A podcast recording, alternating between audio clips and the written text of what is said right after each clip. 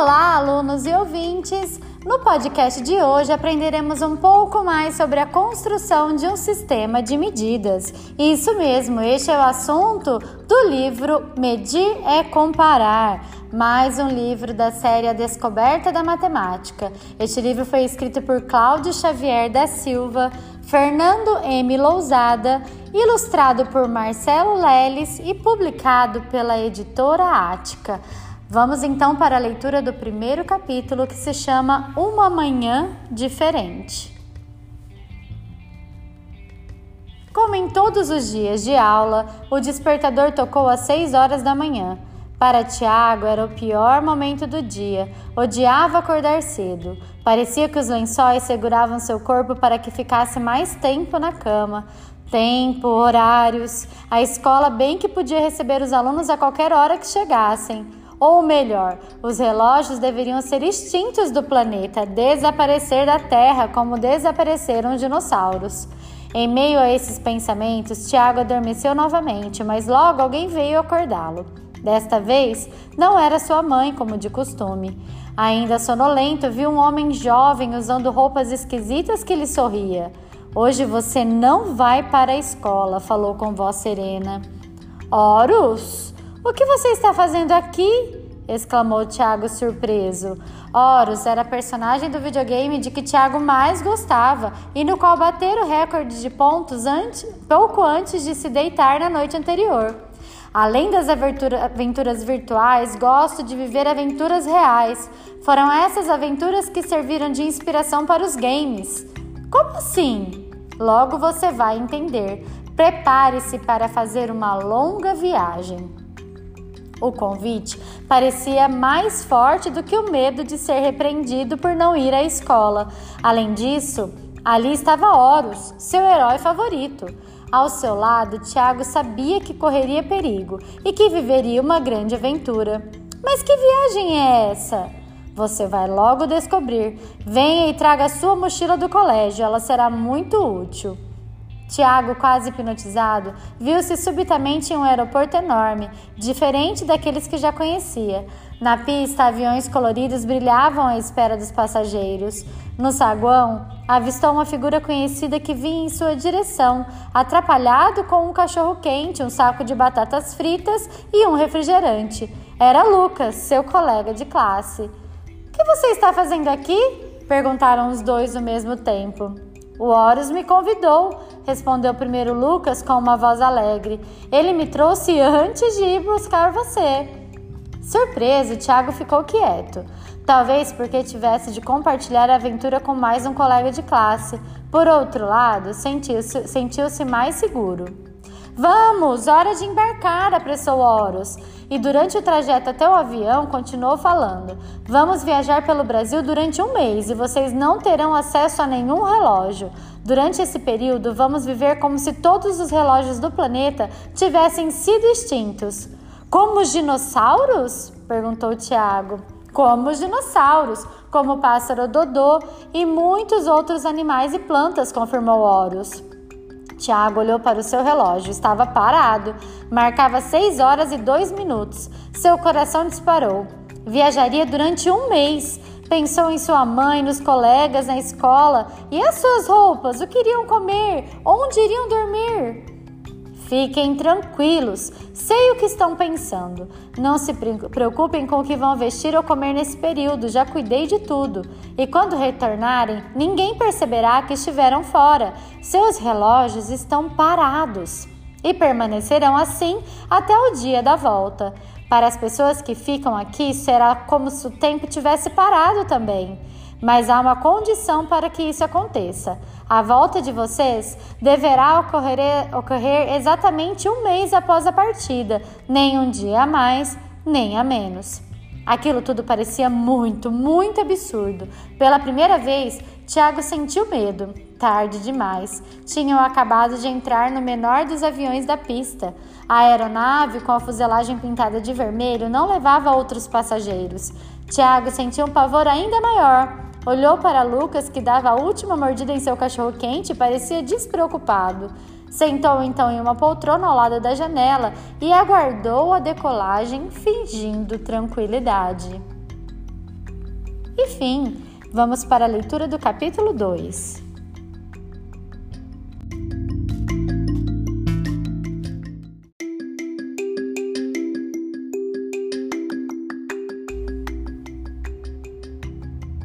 Capítulo 2. Em direção ao norte.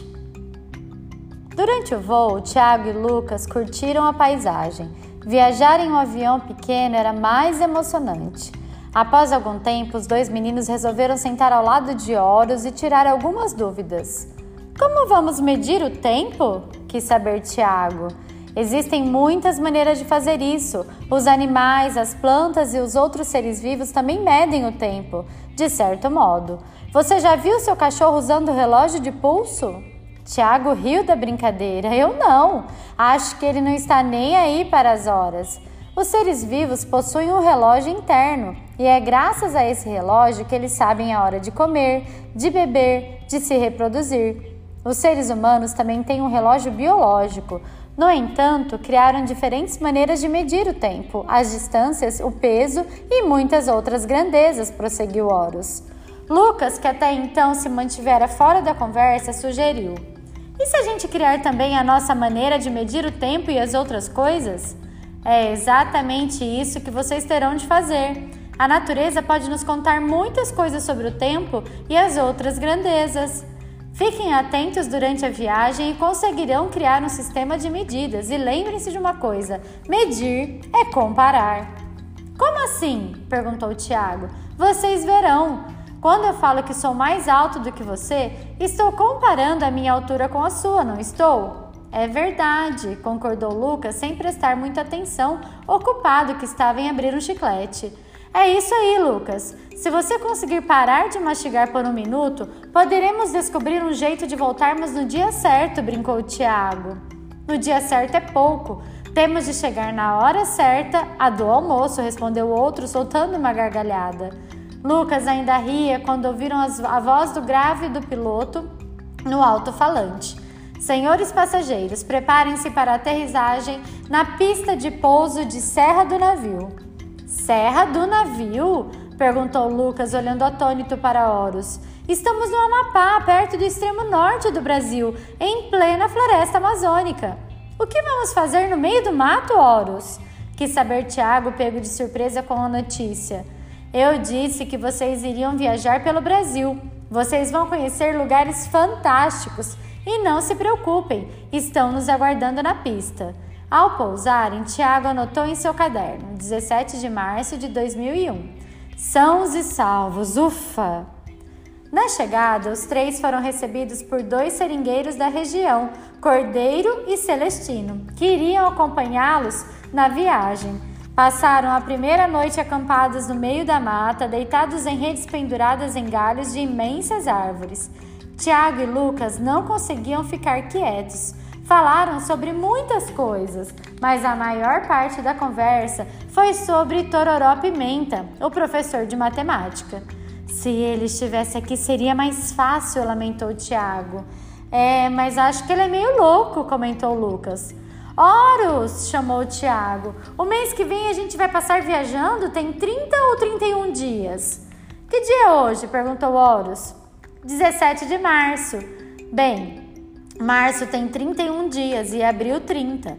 Faça as contas. Temos de voltar para São Paulo no dia 17 de abril. E agora vamos tratar de dormir. Amanhã o dia vai ser duro. Tiago estava achando muito fácil medir o tempo. Era só contar o número de noites e pronto, não teriam como errar. Pensou e comentou. O dia 18 de março vai ser duro.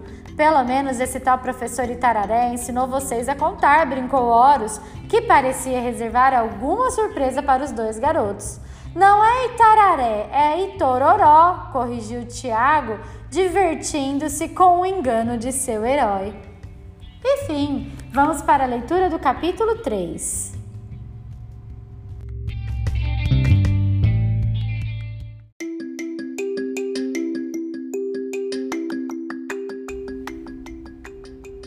Capítulo 3. O Rio Araguari. Quando Tiago e Lucas acordaram, o fogo já estava aceso e Horus tomava café com Cordeiro e Celestino. Tiago abriu seu caderno e anotou a data. 18 de março de 2001, nosso primeiro café da manhã na floresta. Levantem-se, garotos, chamou Horus. Já estamos de saída. Para onde vamos? Perguntou Lucas com uma voz preguiçosa. Vamos seguir uma trilha até o Rio Araguari. De lá pegamos um barco até Macapá, explicou o Cordeiro. É muito longe, quis saber Tiago. Perto não é não, respondeu Celestino. Pelo tom da sua voz perceberam que seria uma longa caminhada. Araras vermelhas, tucanos, macacos pregos, tatus, imagens, desenhos e nomes que eram simples registros nos livros iam se transformando numa realidade deslumbrante para Tiago e Lucas. Finalmente, após 3 dias de caminhada difícil, mas compensada pelas surpresas que se sucediam a cada passo, avistaram o Rio Araguari. Já no rio, verificaram que o ancoradouro, apesar de suas condições precárias, era firme o suficiente para segurar o barco. Enquanto os seringueiros faziam os últimos preparativos no motor, Horus e os dois garotos sentaram-se na beira desse ancoradouro. Este rio é muito fundo? Perguntou Tiago. Veja você mesmo, respondeu Horus, tirando um rolo de barbante da mochila. Tiago olhou para Lucas sem entender. O companheiro, em silêncio, entregou-lhe uma argola de chumbo. Tiago amarrou então a ponta do barbante à argola, jogou na água e foi desenrolando o fio. Nossa, parece que não chega nunca no fundo, falou Tiago espantado. Pois é. E quando perguntarem qual é a profundidade do rio, você não poderá responder um montão de barbante. Lembrem, medir é comparar. Se eu for contar quantas voltas preciso dar para enrolar o barbante novamente, não saímos daqui hoje. Vou lhe dar uma ideia. Uma das medidas mais antigas que conhecemos é a jarda inglesa, que é a distância entre o nariz do rei e a ponta de sua mão com o braço estendido.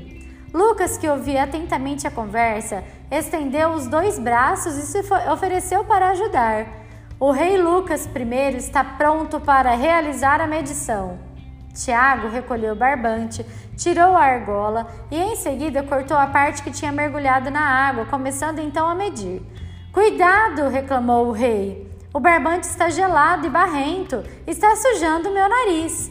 Enquanto isso, sem que Tiago e Lucas percebessem, Horus tirou uma trena de sua mochila e mediu a profundidade do rio, registrando em seguida no seu bloco de anotações. Profundidade do rio Araguari, igual a 6 metros. Pronto, a profundidade é de 10 gritou Tiago satisfeito e escreveu no seu caderno.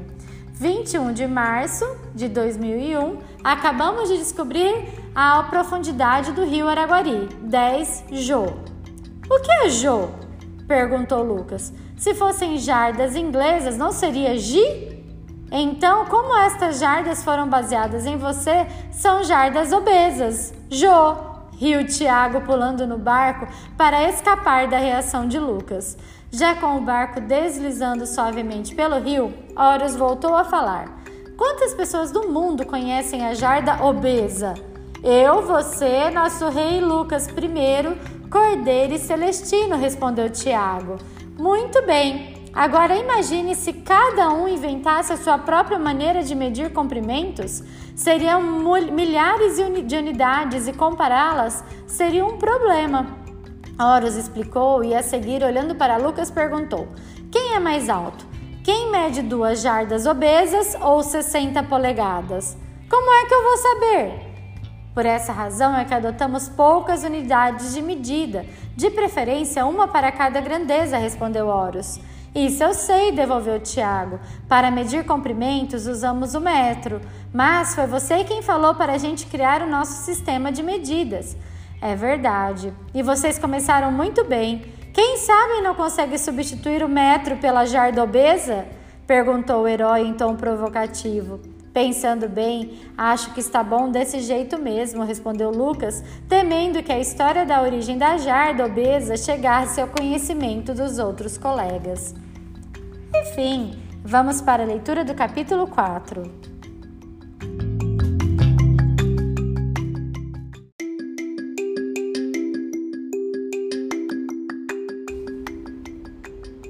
Capítulo 4 – Saudade de Casa. Durante toda a viagem ao longo do rio e nas noites que passaram nas suas margens, os dois aventureiros, sempre que podiam, registravam as medidas com a nova unidade.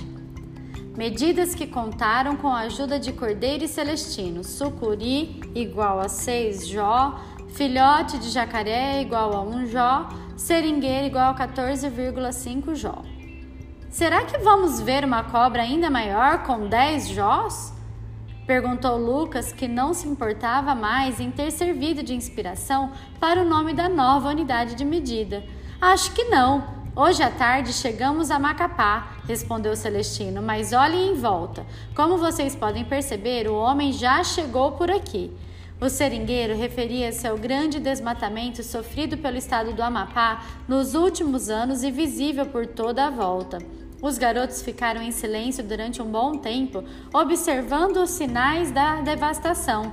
Por fim, Tiago perguntou: quantas jardas obesas faltam para a gente chegar? Poucas não são não, respondeu o seringueiro. Acho que precisamos de uma unidade melhor para grandes distâncias, intrometeu-se Lucas. Como existe o metro e o quilômetro, poderíamos usar a jarda obesa e a quilojarda obesa. Tiago, me empreste o seu caderno. E Lucas escreveu no caderno. Se 1.000 metros formam 1 quilômetro, então 1.000 jardas obesas formam 1 quilojarda. E se 1.000 milímetros formam 1 metro, 1.000 milijardas obesas formarão 1 jarda obesa. Tiago completou e escreveu: se 1 metro m é igual a 1.000 milímetros mm, 1 jarda obesa jó é igual a 1.000 milijardas obesas mjó. Se 1 quilômetro km é igual a 1.000 metros m, 1 quilojarda obesa kjó é igual a 1.000 jardas obesas, que é igual a jô. E agora, quantas quilojardas obesas faltam para a gente chegar? Tiago perguntou novamente.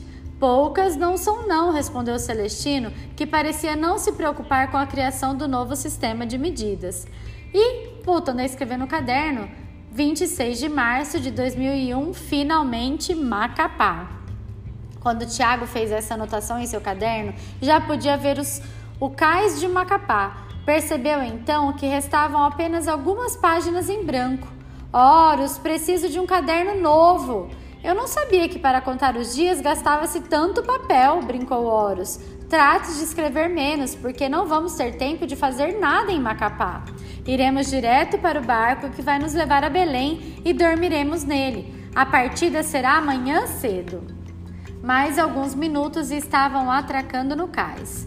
Pronto, estão entregues, brincou o cordeiro. O barco que levará vocês é aquele ali, falou apontando para uma embarcação bastante grande ancorada mais à frente. A despedida de Cordeiro e Celestino entristeceu os garotos. Tiago era quem mais havia se apegado aos dois. Sabia que sem a ajuda deles não teriam passado todos aqueles dias em segurança na mata. Até a volta, despediu-se Horus. A volta? Perguntou Lucas. Você está pensando em voltar para cá? Nunca se sabe. Talvez ainda precise acordar alguns meninos para trazê-los aqui, respondeu Horus, todo enigmático. Já instalado na cabine do barco, Lucas, que ganhara o par ou ímpar para dormir na cama de cima do beliche, perguntou para Tiago: o que será que os nossos pais estão fazendo agora? Será que estão nos procurando? Que nada, eles ainda estão dormindo. Você não se lembra do que o Horus disse? O tempo para eles está parado, falou Tiago, querendo ele mesmo se convencer disso. E se a gente telefonar para casa para tranquilizá-los? Insistiu Lucas. Você iria acordar todo mundo e acho que o Horus não iria gostar. Escutei meu nome? Era Horus, que voltava do banho. Estavam tão entretidos na conversa que não notaram a aproximação. Nossos pais estão dormindo mesmo? Perguntou Lucas. Eu já disse. Se voltarmos no dia certo, ninguém vai perceber que estivemos fora, reafirmou Horus. Mas como? Já passamos não sei quantas noites fora e eles continuam dormindo? Se vocês quiserem, podemos voltar antes. Mas se chegarmos antes, também descobrirão que estivemos fora. Lucas ainda não estava convencido, mas sabia que em qualquer dia que chegassem, a bronca seria a mesma. De qualquer forma, valia a pena arriscar. Quando Horus apagou a luz, O menino chorou em silêncio de saudade. Enfim, vamos para a leitura do capítulo 5.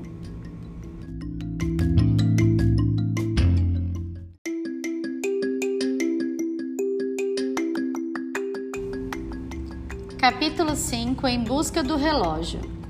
Na manhã seguinte, o barulho na hora do embarque despertou cedo os três viajantes. Tiago abriu a porta da cabine e assustou-se com o movimento. Horus, onde vai caber toda essa gente? Eles se acomodam por aí, deitados nas redes. Tiago e Lucas passaram um dia no convés do barco, animados com tanta agitação.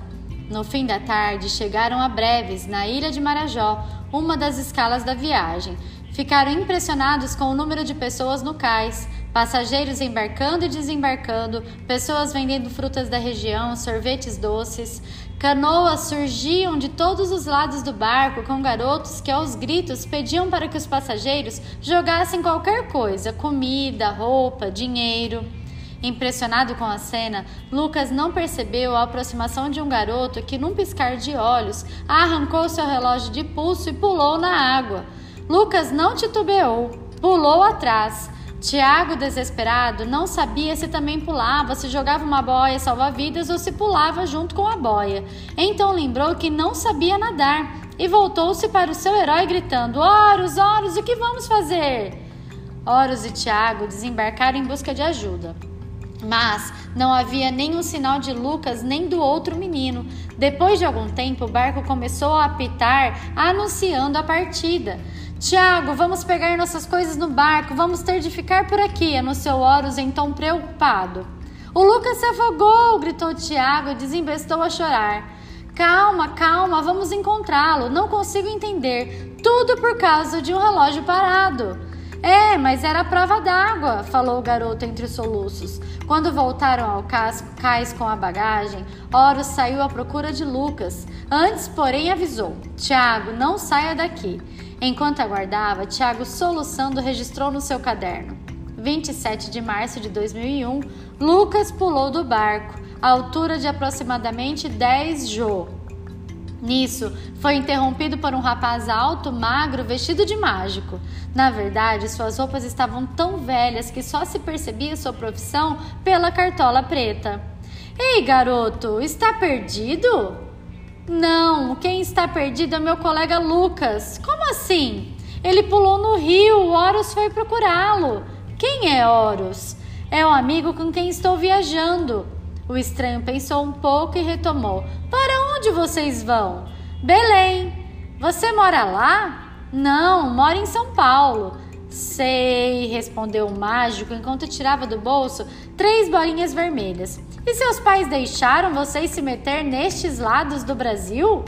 Tiago ficou sem saber o que dizer e por fim respondeu: Eles não sabem que estamos aqui. Estão dormindo. E não vão acordar? Insistiu o rapaz enquanto brincava com as bolinhas. Enquanto não chegarmos, eles não acordam, mas vamos ter de chegar no dia exato, quando fizer um mês da nossa partida. No dia exato? Murmurou o mágico incrédulo. O seu amigo Horus é mágico? Não, seu mágico. Como se chama mesmo? Meu nome é Merlin Rudinho, mas pode me chamar de Rude. O Horus está ensinando uma porção de coisas sobre a floresta, os animais e a matemática. E agora estamos criando um novo sistema de medidas. A surpresa não poderia ser maior. Um sistema de medidas? É, para medir as coisas. Por exemplo, o Lucas, quando desapareceu, pulou no rio de uma altura de 10 jardas obesas. É muito alto, exclamou Rude, fingindo imaginar o tamanho da queda. E ele não saiu da água? Tenho certeza de que saiu. Ele foi atrás de um garoto que roubou o relógio dele. Horus ficou bravo porque o relógio estava parado e não servia para nada. Estamos medindo o tempo sem usar relógios. Rude parecia se interessar pelo assunto. E vocês mediram outras grandezas? O volume de água de uma piscina, por exemplo? Não, isso ainda não. Por quê? Estou usando um tanque bem grande para fazer uma mágica nova, que ninguém teve coragem de fazer no Brasil. Você trabalha no circo? Não. Eu fazia parte de uma trupe de artistas que viajava fazendo shows por aí. Agora estou sozinho, quero criar mágicas novas, diferentes. E estou cansado de fazer coelhinhos sumirem e aparecerem na minha cartola. Tiago pensou um pouco e perguntou: e você não consegue fazer aparecer pessoas? Depende, você está perguntando por causa do seu amigo? Acho que esse truque ainda não aprendi, mas fique tranquilo, que antes do pôr do sol ele aparece. Tomara, respondeu Tiago, querendo acreditar. Alguns minutos depois, avistaram Horus e Lucas na ponta do cais. Tiago saiu correndo na direção deles. Eu sabia que vocês voltariam, falou sem saber quem abraçar primeiro, de tão alegre que estava. E seu relógio? Perguntou para Lucas. Acho que ele não ia prestar para nada mesmo. Estava parado, respondeu o colega sem convicção. É, garotos, por causa disso perdemos o barco para Belém. Furou a nossa programação, repreendeu Horus, demonstrando preocupação. E agora? Perguntou Tiago. Vamos passar a noite aqui em Breves. Amanhã continuamos a viagem. Nesse momento, Tiago se lembrou de Rude. Ah, esse é um mágico Merlin Rudinho, falou tentando imitar um apresentador de televisão e olhou para Rude com receio de ter errado seu nome complicado. Prazer em conhecê-los. Se quiserem, posso levar vocês até a pensão onde estou hospedado, ofereceu Rude. É bem simples, mas é o que se encontra por aqui. Horus concordou e foi ajudar os garotos com a bagagem. Durante a caminhada até a pensão, Lucas contou sua aventura para Tiago. Não sei como tive coragem de pular daquela altura. 10 jardas obesas, observou o amigo. É que aquele relógio eu ganhei do meu avô. Quando caí na água, o garoto já estava saindo. Ele entrou por uma picada na mata e correu. Fui atrás dele, mas ele tinha sumido. Quando percebi, estava perdido. Vi uma cobra enorme atravessando a mata. Fiquei em pânico até o Horus chegar. Ela tinha 10 jardas obesas de comprimento? Acho que não, mas umas 5 com certeza. Será que por causa disso vamos chegar atrasados a São Paulo? Perguntou Tiago preocupado. O Horus vai resolver a situação, eu tenho certeza. E fim, vamos para a leitura do capítulo 6.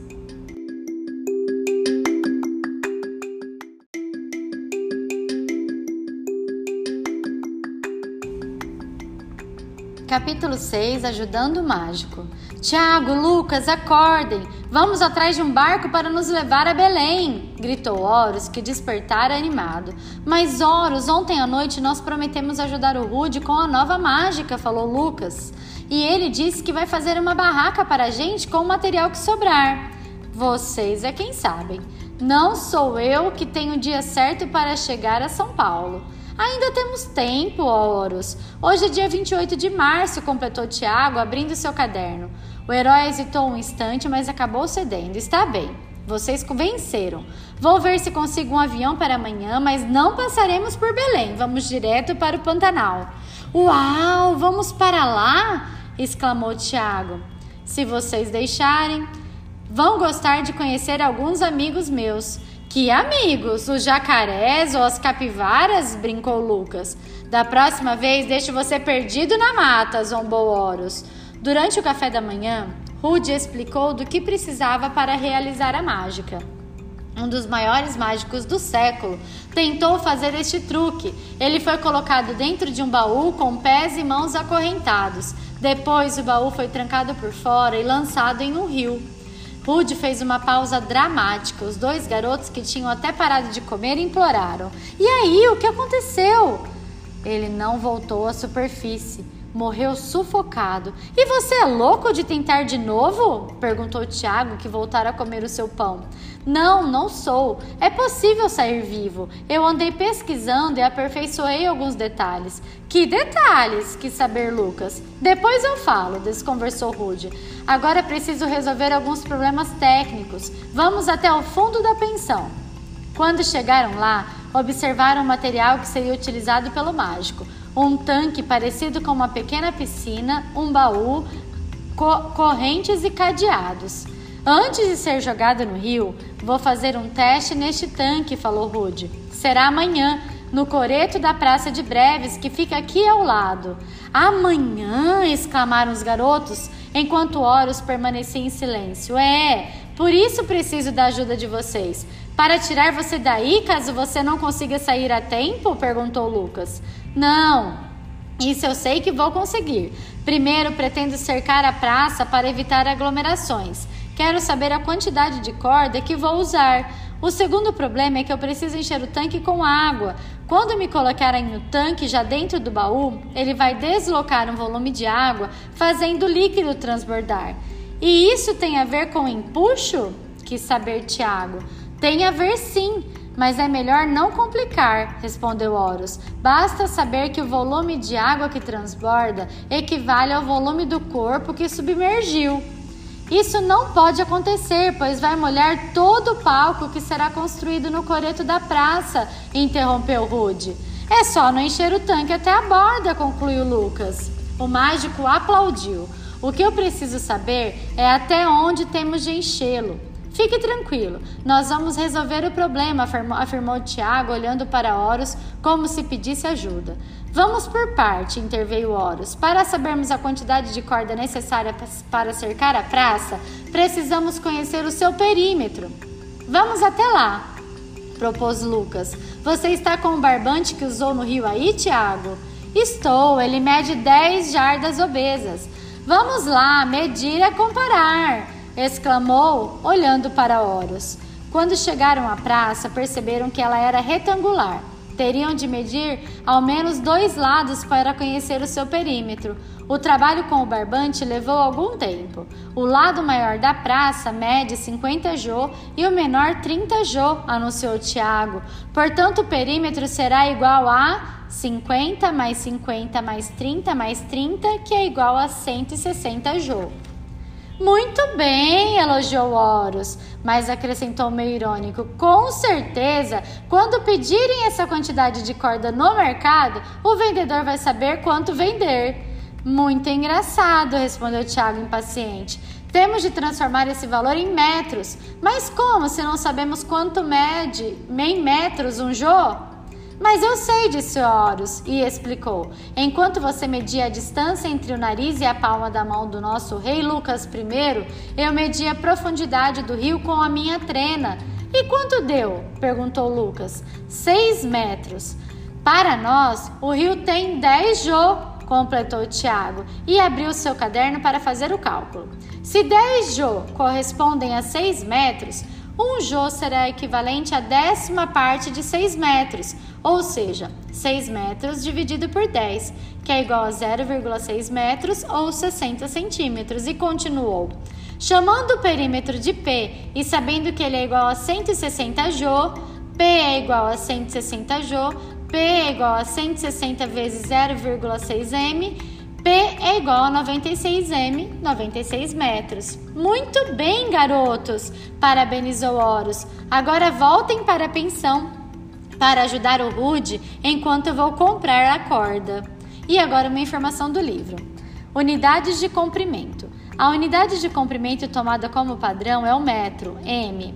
A partir do metro foram criadas unidades maiores e menores, os múltiplos e os submúltiplos. Observe a tabela.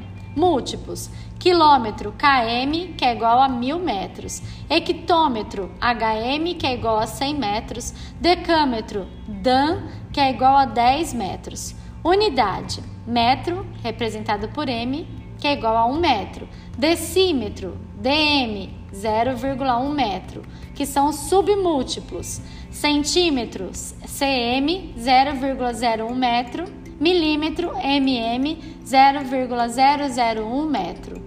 Conversão de unidades. Conversão para unidade menor. Para passar de uma unidade a outra imediatamente inferior, multiplicamos o número por 10. O sistema é decimal, ou seja, deslocamos a vírgula uma casa para a direita. Km para hm, para dan, para m, para dm, para cm, para mm. Vezes 10, vezes 10, vezes 10, vezes 10, vezes 10, vezes 10.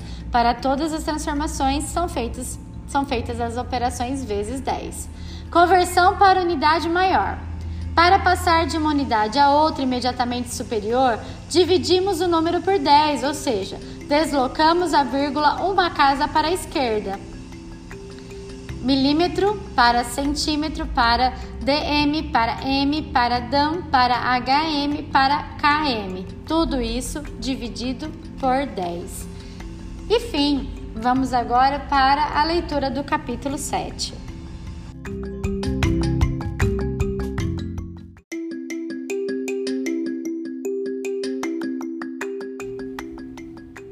Capítulo 7. O coreto na medida certa. Na volta para a pensão, Lucas e Tiago caminharam pelas ruelas e puderam notar como a vida ali era bem diferente da que conheciam em São Paulo. E chegando à pensão, foram direto para os fundos, onde encontraram o mágico. Rude, será que este tanque cabe no palco do coreto? Perguntou o Tiago. Boa pergunta, foi a resposta de Rude, que parecia não saber por onde começar. Vamos por partes, ajudou Lucas. Primeiro vamos resolver o problema da área do palco, depois voltamos para o tanque. Prontamente, Tiago tirou do bolso um pedaço de barbante. Horus, que acabava de chegar da venda com a corda, perguntou aos garotos o que queriam medir e explicou-lhes. Vocês precisam do comprimento ou da área do tanque?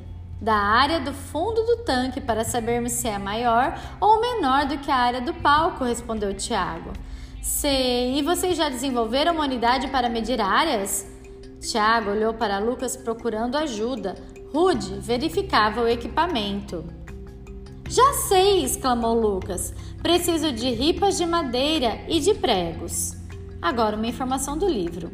Unidades de superfície. A unidade de área tomada como padrão é o metro quadrado, representado por m ao quadrado. Observe seus múltiplos e submúltiplos. Múltiplos: quilômetro quadrado, km ao quadrado. 1.000.000 m ao quadrado. Hectômetro quadrado, hm ao quadrado. 1.000 metros quadrados. Decâmetro quadrado, DAM ao quadrado, 100 metros quadrados. Unidade, metro quadrado, representado por m ao quadrado, 1m ao quadrado.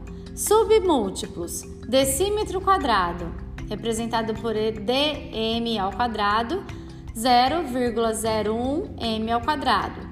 Centímetro quadrado, representado por cm ao quadrado, 0,0001 metros quadrados. Milímetro quadrado, mm ao quadrado, 0,000001 metro quadrado. Quando Rude voltou com o material solicitado, Lucas separou 4 ripas e pediu para Tiago cortá-las com um jô cada uma. Medidas exatas, por favor. Depois de cortadas, Lucas colocou as 4 ripas no chão no formato de um quadrado. Pronto, agora é só pregar. Rude fez uma cara de quem ainda não tinha entendido e o garoto explicou. É simples. Cada lado do quadrado mede uma jarda obesa, o jô. Vamos ver quantos quadrados cabem no fundo do tanque e no palco do coreto. Brilhante, exclamou Tiago. Os garotos primeiro mediram o tanque, depois foram correndo até a praça e mediram o coreto com um quadrado. Em seguida, voltaram com as medidas. No fundo do tanque cabem 6 quadrados de uma jarda obesa. No coreto, quase 10. Então, cabem quase 2 tanques ali, explicou Lucas. O palco que vai ser construído precisa ser menor do que o coreto e maior que o tanque. E completou com uma voz grave tentando imitar Horus. E lembrem, medir é comparar. Muito bem, parabenizou Horus. Vocês conseguiram uma forma interessante de medir áreas. Só falta o nome para esta nova unidade. É mesmo. Um quadrado de uma jarda obesa é muito comprido, concordou Lucas. É óbvio, é uma jarda obesa quadrada. Assim como o metro quadrado, exclamou Tiago. Impressionante. Impressionante.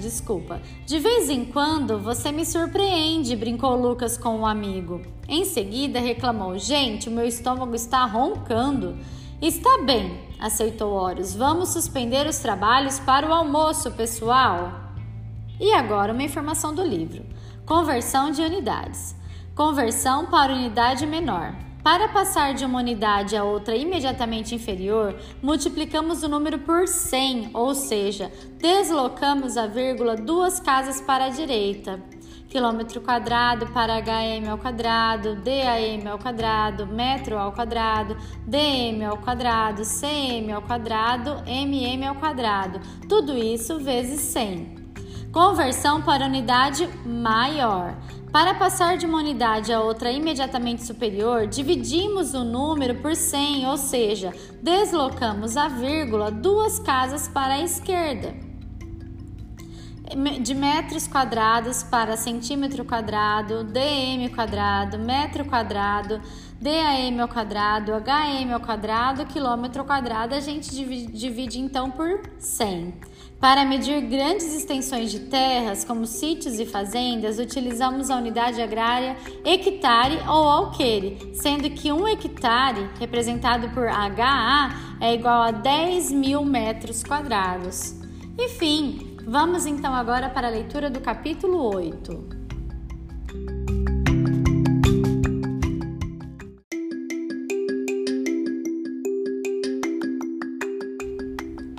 Capítulo 8. Uma mágica molhada.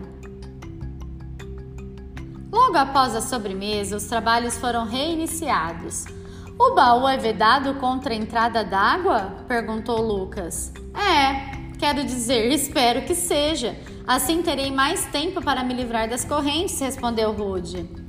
Então é simples, continuou Lucas. Quando colocarmos o baú dentro do tanque, ele deslocará um volume de água equivalente ao seu volume, certo?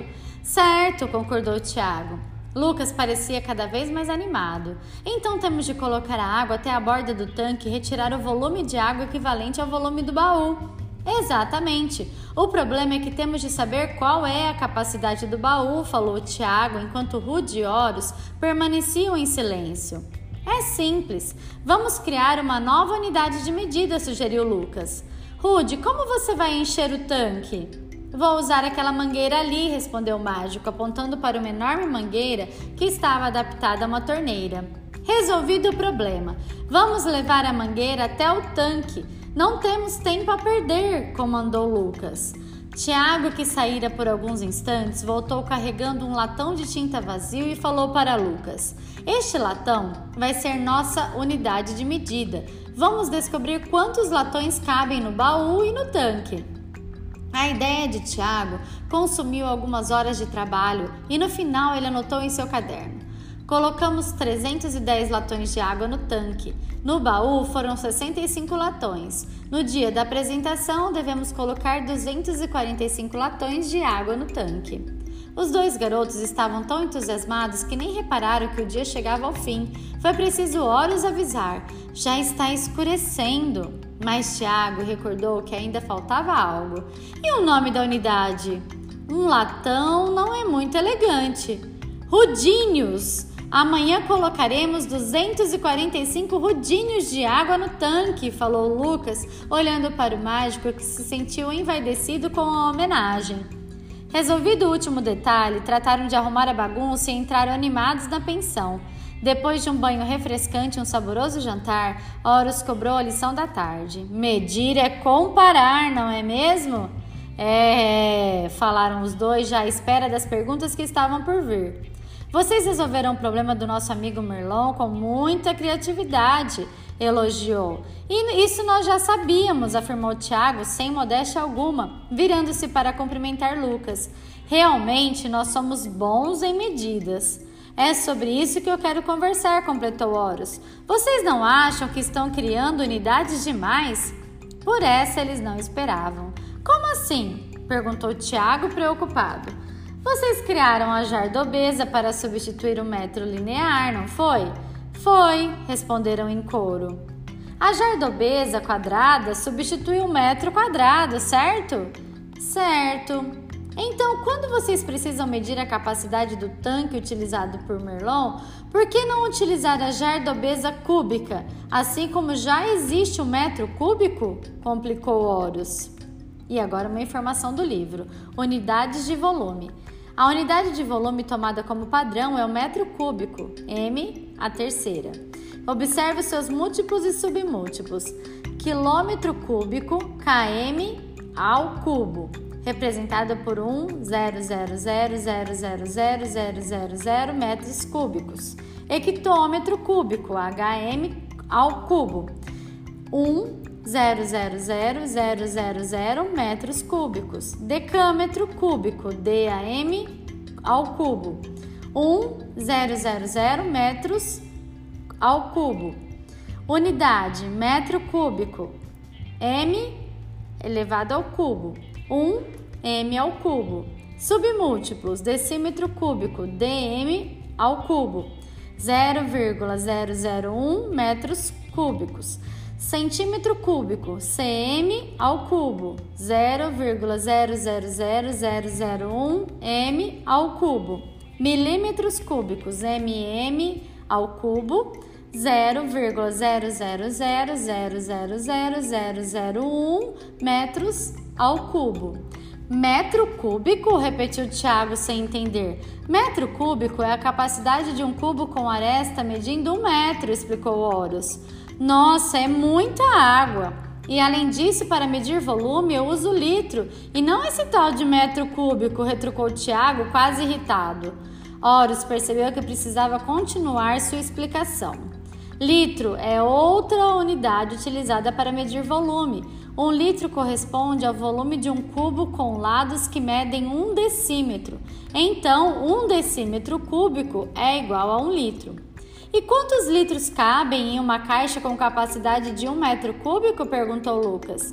Em uma caixa com capacidade de 1 metro cúbico, cabem 1000 litros de água. Agora eu devolvo a pergunta. Quantos rudinhos de água cabem em uma caixa com capacidade de 1 jarda obesa cúbica? É muito simples, disse Lucas. É só construir um cubo com arestas medindo 1 jarda obesa e ver quantos rudinhos cabem dentro dele. Muito bem. Desta vez, vocês nem precisaram pedir ajuda ao Itararé, brincou Horus, fingindo não perceber a confusão com o nome do professor de matemática. Não é Itararé, é Itororó, corrigiu Lucas rindo. E agora uma informação do livro. Unidades de capacidade. A unidade padrão de capacidade é o litro, representado por L. O mililitro, ml, é seu submúltiplo mais usado. 1 litro é igual a 1000 mililitros. 1 mililitro é igual a 0,001 litros. Aresta, segmento comum a 2 faces de um poliedro, sólido limitado por polígonos planos. Um cubo possui 12 arestas. Conversão de medidas, conversão para unidade menor. Para passar de uma unidade a outra imediatamente inferior, multiplicamos o número por 1000, ou seja, deslocamos a vírgula 3 casas para a direita. Conversão para unidade maior. Para passar de uma unidade a outra imediatamente superior, dividimos o número por 1000, ou seja, deslocamos a vírgula 3 casas para a esquerda. Relação entre volume e capacidade. 1 decímetro cúbico possui a capacidade de 1 litro, ou seja, 1 dm ao cubo é igual a 1 litro. E fim, vamos para a leitura do capítulo 9.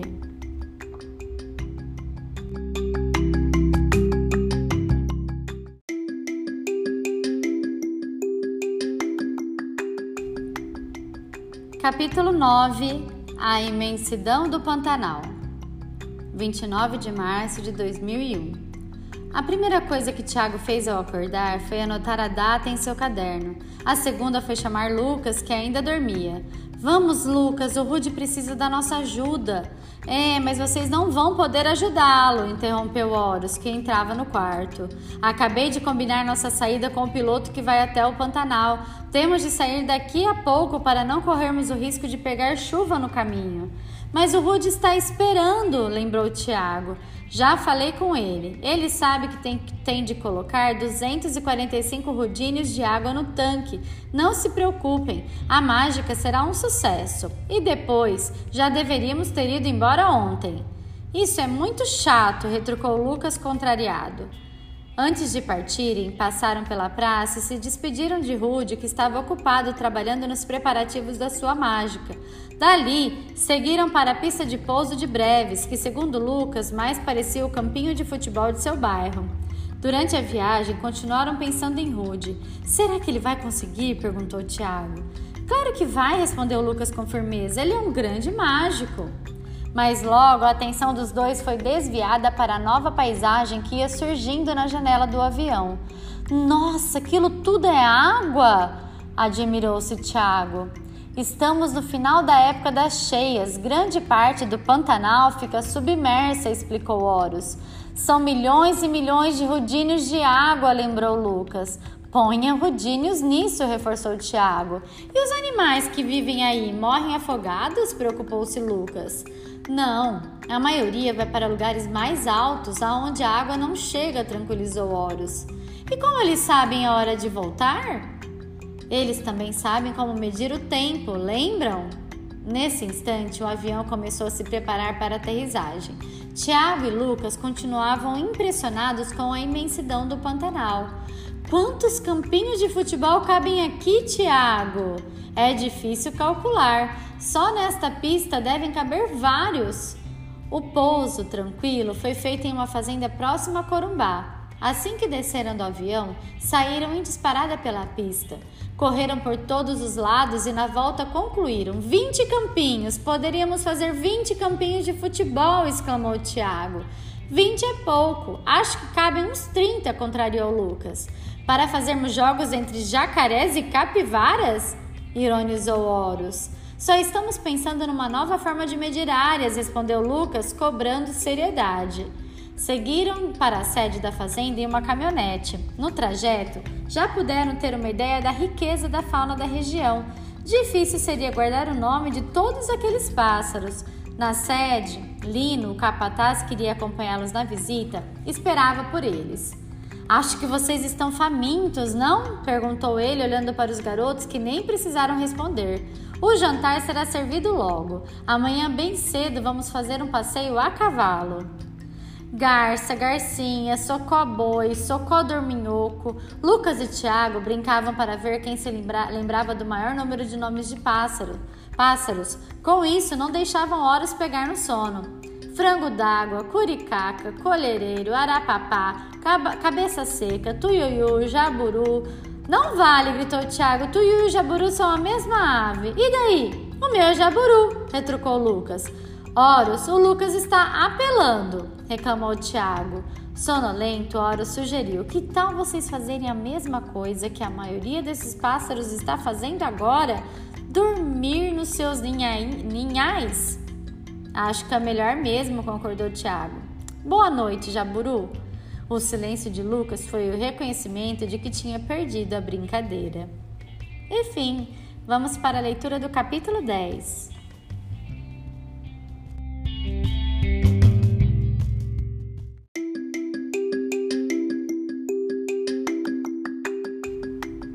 Capítulo 10 – Um balão sem direção. Quando terminaram de tomar o farto café da manhã, os cavalos estavam prontos para o passeio. O bairro é meu! Gritou Lucas. Calma, temos cavalos para todos, falou Lino, e não temos pressa. Nesse passeio, contariam com mais um companheiro, Lico, o filho mais novo de Lino. Ele ajudou a selar os cavalos, auxiliou os garotos a montá-los, deu uma vareta a cada um para que as usasse como chicote e por fim subiu na sua égua que não estava selada. Lico usava apenas um baixeiro, que é uma espécie de manta que se coloca sobre a sela do cavalo. Você não vai cair sem usar o arreio? Perguntou Tiago. Não, eu prefiro assim, estou acostumado. Poucos minutos após a partida, entraram em um capão, um pedaço de mata mais fechada, onde tiveram de desviar o corpo dos galhos das árvores, muitas vezes cheios de espinhos. Quando saíram dali, estavam todos arranhados, com exceção de Lino e Lico. Para onde estamos indo, Lino? Era Lucas que começava a se cansar. Vamos para uma área mais aberta, para podermos voar, esclareceu o rapaz. Voar? Sim, voar, como todos esses pássaros que estamos vendo aqui no Pantanal, completou Horus. Os garotos ficaram curiosos até que avistaram um imenso balão. Vamos voar em um balão? Gritou Tiago sem acreditar ainda no que estava vendo. Sim, talvez vocês consigam descobrir quantos campinhos cabem no Pantanal, brincou Horus. Bom dia, pessoal, saudou Montolfo, o baloeiro. Vou precisar da ajuda de vocês. Estão vendo aqueles bujões ali na frente? Sim, responderam Lucas e Tiago ao mesmo tempo. Eles contêm o gás inflamável que é utilizado para acender o maçarico e aquecer o ar do envelope do balão. Que gás é esse? Perguntou Lucas. É o gás propano. Ele é altamente inflamável. Bem, o problema é o seguinte, pretendemos voar mais ou menos por 2 horas. Para isso, vamos usar cerca de 120 kg de gás.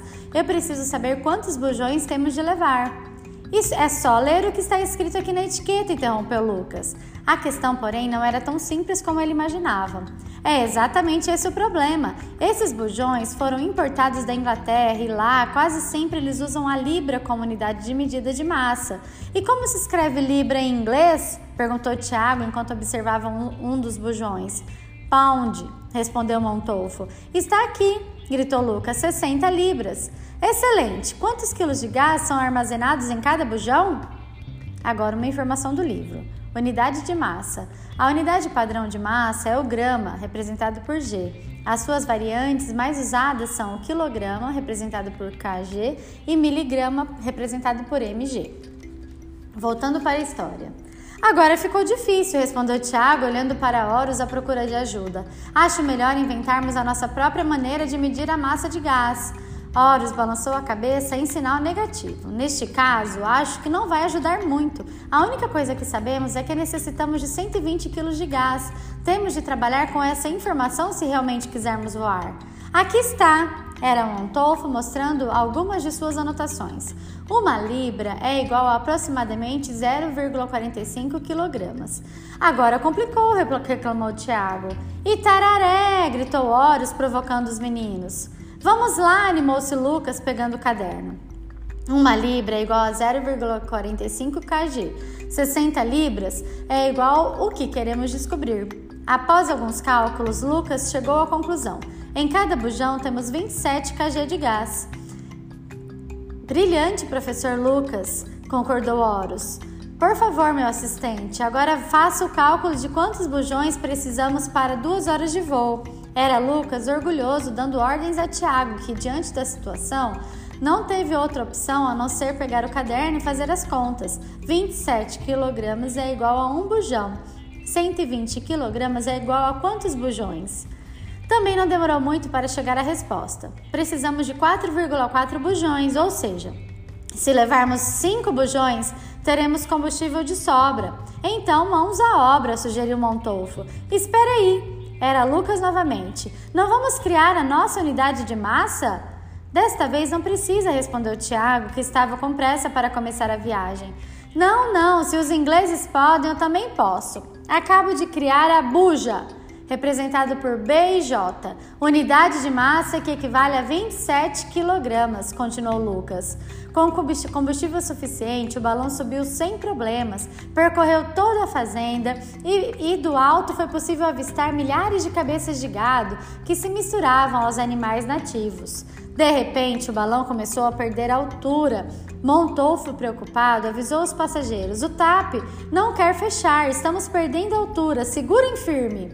Na confusão, ninguém teve tempo de perguntar o que era TAP, nem Montolfo se lembrou de explicar que se tratava da abertura existente no topo do balão.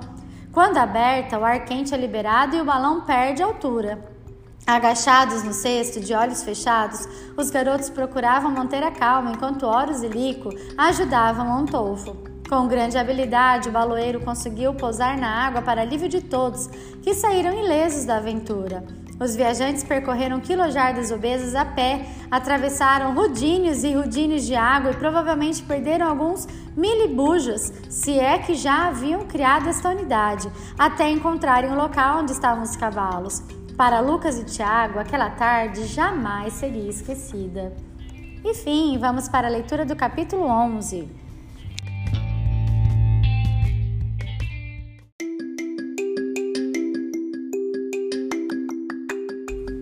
Capítulo 11 – Um relógio diferente. Tiago, acorde! Gritava Lucas desesperado. Venha me ajudar, depressa! O que foi? Despertou o colega assustado. Os jacarés estão invadindo a casa de Lino. Precisamos ajudá-lo, venha! Você ainda está sonhando, reclamou Tiago. Eu juro, são dezenas de jacarés, vamos! Na dúvida, Tiago saiu da cama ainda sonolento e seguiu Lucas. No caminho, o outro descrevia detalhes da tragédia iminente. E são dos maiores, daqueles com treijô. Quando chegaram a casa, Tiago viu que estava tudo quieto. É lá atrás, venha, insistiu Lucas. Nos fundos da casa, Lino e Horus tomavam tranquilamente seu chimarrão. 1º de abril, gritou Lucas, já começando a correr de Tiago, que ficou furioso por ter sido enganado e ter esquecido o dia da mentira. Venham, meninos, chamou Lino, parem de brigar e venham ver um relógio interessante. Tiago respondeu sem parar de correr atrás de Lucas. Não podemos olhar para relógios. Esses vocês podem ver, autorizou Horus. Os dois então seguiram Lino até um canteiro em forma de círculo, dividido em 8 partes iguais como uma pizza. Em cada parte havia um tipo diferente de flor, de diferentes formas e cores. Era realmente muito bonito. Estas flores se abrem em diferentes horas do dia. Dessa forma, de acordo com a flor aberta, podemos saber que horas são, explicou Lino. Qual o nome desta? Perguntou Lucas, apontando para a parte do círculo com flores miúdas de cor lilás. Estas são as 11 horas, respondeu Lino. São naturais dessa região. O resto eu trouxe de outros lugares. Elas abrem exatamente às 11 horas, quis saber Lucas. Não, na verdade, essa divisão do dia em 24 horas... Da hora em 60 minutos e do minuto em 60 segundos foi uma criação do homem. Os animais e as plantas não utilizam essa divisão. Nesse instante, Lico apareceu chamando-os para o café da manhã. Passaram um bom tempo à mesa da cozinha, pois Lino tinha muitas histórias para contar. À tarde, os garotos foram jogar futebol com Lico e descobriram o problema de medir áreas utilizando campinhos de futebol. Lucas, você viu como era grande o campinho? Deve ser do tamanho do Maracanã, comentou Tiago quando voltavam para a sede da fazenda. Não é à toa que estamos pregados, concordou Lucas. O campinho daqui não é o mesmo do nosso bairro. Campinho não serve como unidade de medida. Se falarmos que a pista media 20 campinhos, as pessoas vão ter de saber qual campinho. Este aqui ou do nosso bairro? Vai dar confusão. Talvez seja por esse motivo que o Horus disse que é importante que as unidades de medida sejam as mesmas em qualquer lugar, lembrou Lucas. E agora uma informação do livro. 1 ano igual a 365 dias, 1 dia igual a 24 horas, 1 hora é igual a 60 minutos, 1 minuto é igual a 60 segundos e 1 hora é igual a 3.600 segundos. E fim, vamos para a leitura do capítulo 12.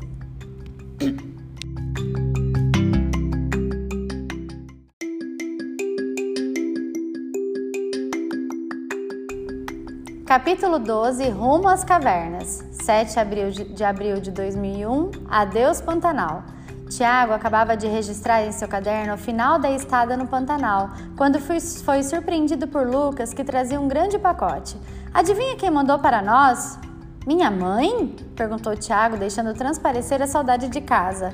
Que sua mãe nada, ela nem sabe onde estamos, foi o Rude. O Rude? Ele mandou a nossa barraca? Exclamou Tiago, já rasgando a embalagem do pacote e deixando cair um pequeno bilhete.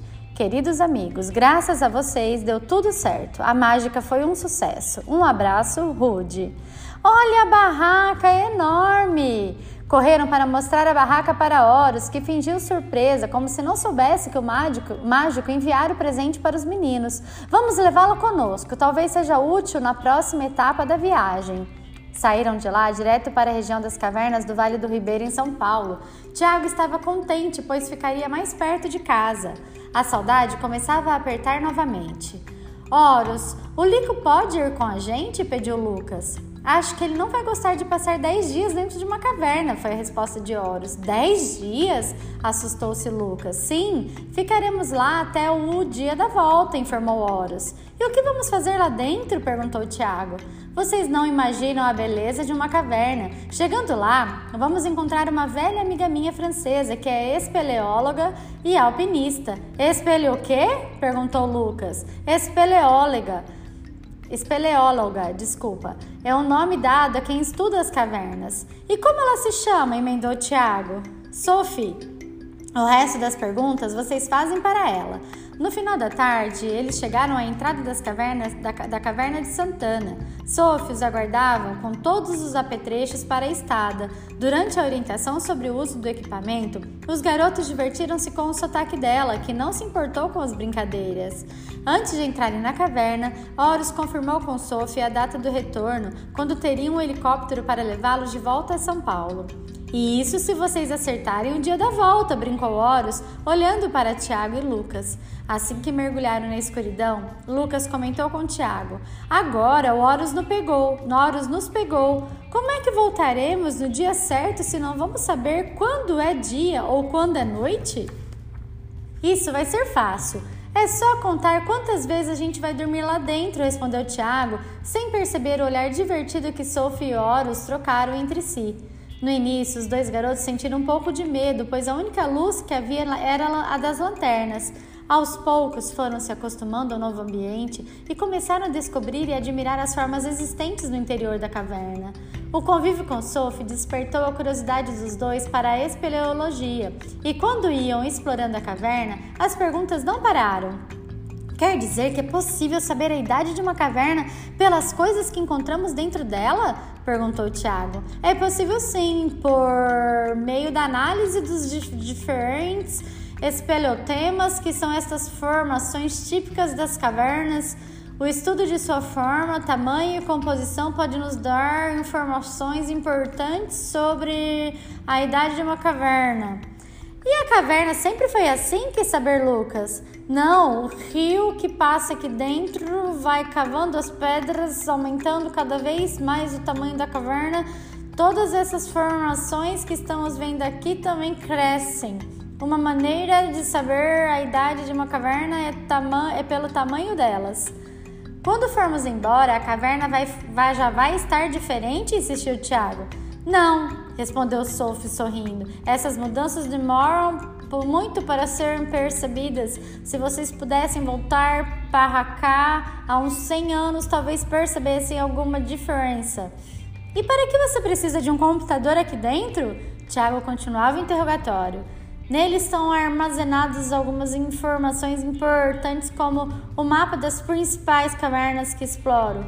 Além disso, posso registrar diversas informações que obtenho, incluindo as fotos que tiro com minha câmera digital. Como as imagens ocupam bastante memória, eu armazeno no disco rígido do computador. E qual a memória de seu disco rígido? Prosseguiu Tiago. Neste computador há 2 discos rígidos, cada um com capacidade de 3 bilhões de bytes. Nossa, isso é muito byte, exclamou Lucas. Depende, já existem computadores com capacidade bem maior, respondeu Sophie. Eu ainda acho que é muito, na minha cabeça não cabem todos esses bytes, brincou Lucas, que completou, fazendo todos rir. Mas para o meu estômago é pouco, muito pouco. Enfim, vamos para a leitura do capítulo 13.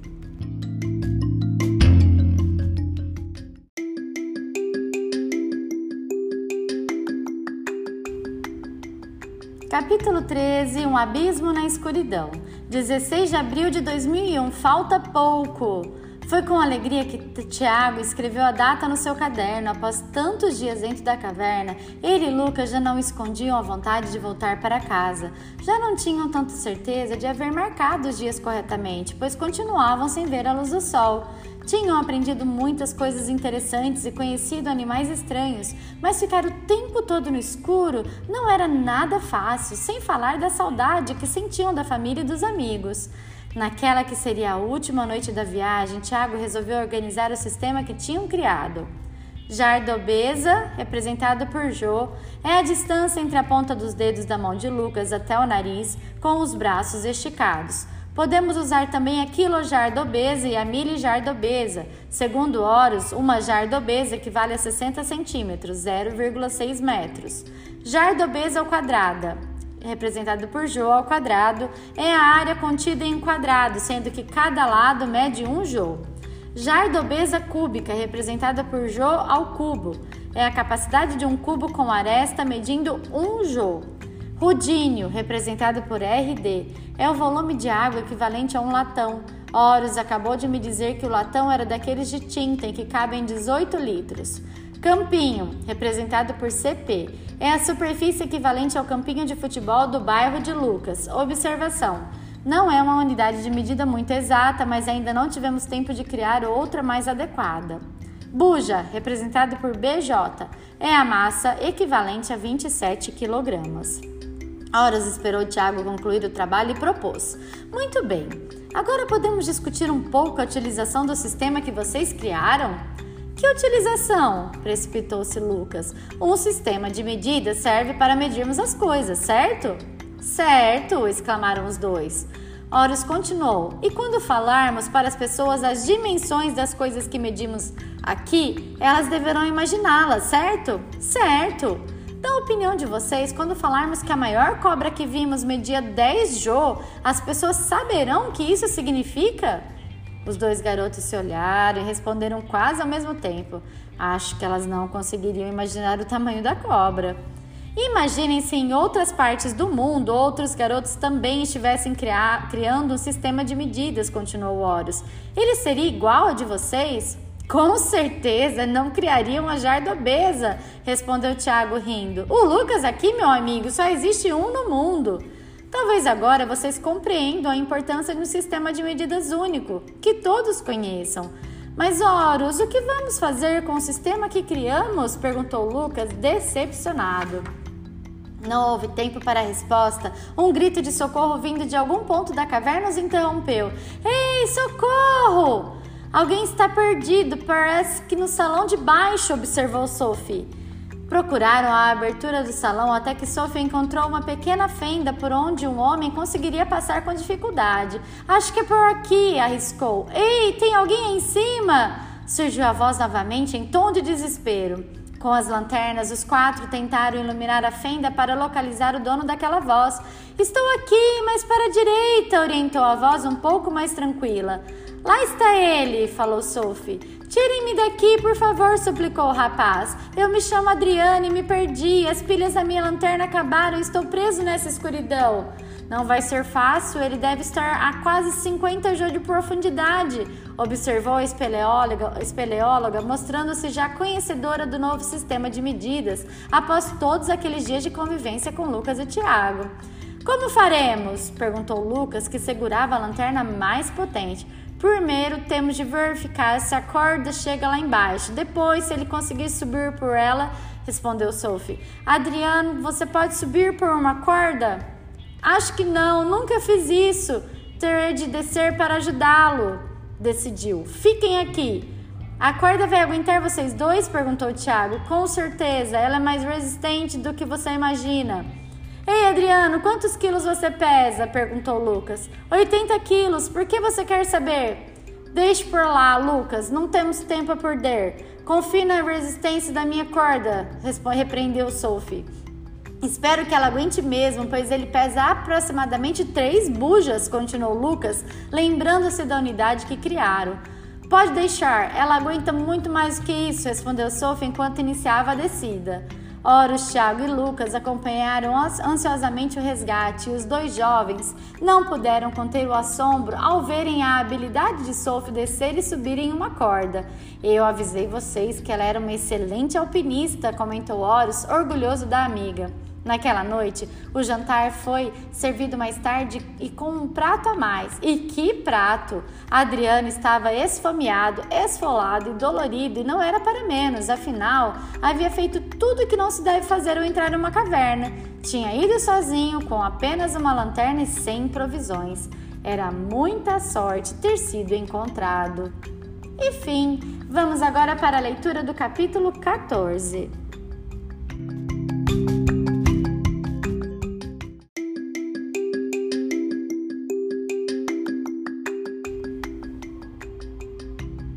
Faremos a leitura agora do último capítulo da nossa história, o capítulo 14, que se chama A Volta. Tiago e Lucas tiveram um sono agitado, estavam preocupados com a volta. Eles se lembravam do que Horus dissera. Para que ninguém sentisse a falta deles, precisavam voltar exatamente 1 mês depois, nem um dia a mais, nem a menos. Tomaram café da manhã rapidamente, pois ainda tinham um longo caminho a percorrer até a saída da caverna.